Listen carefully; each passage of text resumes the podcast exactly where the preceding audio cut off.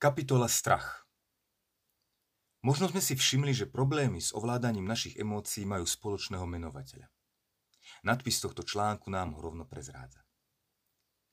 Naučiť sa ovládať nával hybnej sily prameniacej zo strachu je otázka cvičení a práce v praxi. Tisíce návodov nevyváži pár hodín živej práce. Preto aj v tejto stati ponúkneme len pár postrehov z teórie. Veríme, že to môže byť inšpiráciou alebo doplnením poznatkov, ktoré nám pomôžu nájsť možno aj vlastný spôsob, ako sa k strachu vo svojom živote postaviť. Strach je v pôvodnom význame názov pre spätnú väzbu nášho organizmu na skutočné ohrozenie života. Je to veľmi osožný nástroj, bez ktorého by sme nedokázali prežiť. Všimnime si, že zvieratá s ním veľmi efektívne narábajú.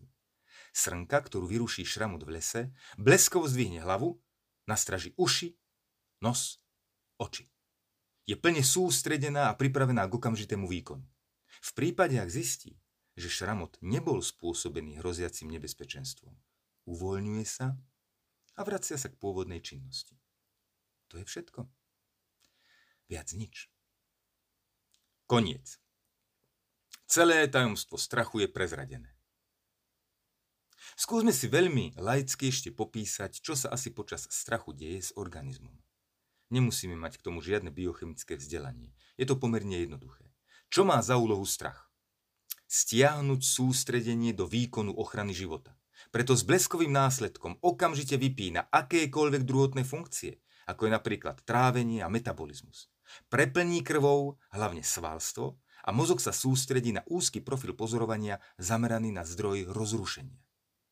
Jediné, čo celý organizmus zaujíma, je analýza situácie a vyhľadanie najrýchlejšej akcie, ktorá smeruje k odvráteniu ohrozenia. Samozrejme, nikomu to nemôžeme prijať. No písateľ tohto textu sa ocitol v niekoľkých násilných potýčkach na ulici a môže potvrdiť, že je to ideálna príležitosť na pozorovanie uvedenej činnosti. Vypíname tam všetko, čo nepotrebujeme k záchrane. Morálka, viera, zásady. To všetko je pasé. V danej chvíli vyhodnocujeme len to, či prežijeme pomocou útoku, úteku alebo nehybnosti. Je to vysoko náročný výkon, na ktorý sa zbierajú zdroje zo všetkých možných kútov organizmu bez ohľadu na ich pôvodné určenie.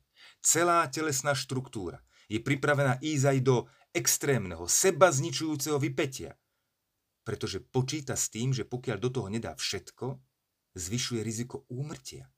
Náš motor je vypeckovaný a samozrejme nemôže takto dlho vydržať. Je to logické. Ale predstavme si, že v tomto stave žijeme nie okamih, sekundy, minúty, dokonca ani hodiny, ani dní, ale celé roky. Na strachu naozaj nie je nič zlého, ak plní svoju funkciu. A presne na ten čas, ktorý je pre jeho výkon nevyhnutný. Dnešná bláznivá doba považuje strach za súčasť bežného života a dokonca si ho nazvala zhon alebo životný stres. A tvári sa ako, že je to bežná súčasť dnešnej doby. Nie je. A nesmie byť. Cítiť strach mimo situácií ohrozenia života nie je prirodzené. A treba s tým niečo robiť. No my už vieme, podľa našej náuky rozpoznanie skutočnosti, že je to následok nezmierených okolností z minulosti, ktoré v pôvodnej podobe naozaj boli ohrozením života. Nemôžeme však k tomuto dedičstvu pristupovať pokrčením pliec. Je nutné sa od zakalených častí nášho rodu očistiť. Napríklad aj pomocou našej metódy vzostupu citovým bludným vírom.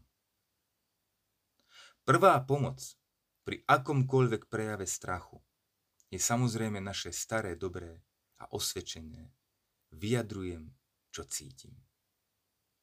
Nebojme sa pri útoku emócie strachu najprv porozhliadnúť okolo seba a vyhodnotiť, či nám hrozí reálne nebezpečenstvo. Skutočné ohrozenie života – ak nám logika povie, že nie. Vyjadrime nahlas to, čo nami prechádza. Je to veľmi oslobodzujúce. A často ani netreba viac. Uvoľnenie, ktoré s tým príde, nám pomáha nazrieť na danú situáciu v úplne inom svetle, ktoré nám ukáže ďalší postup. V nasledujúcej kapitole sa pokúsime jeden účinný postup predostrieť.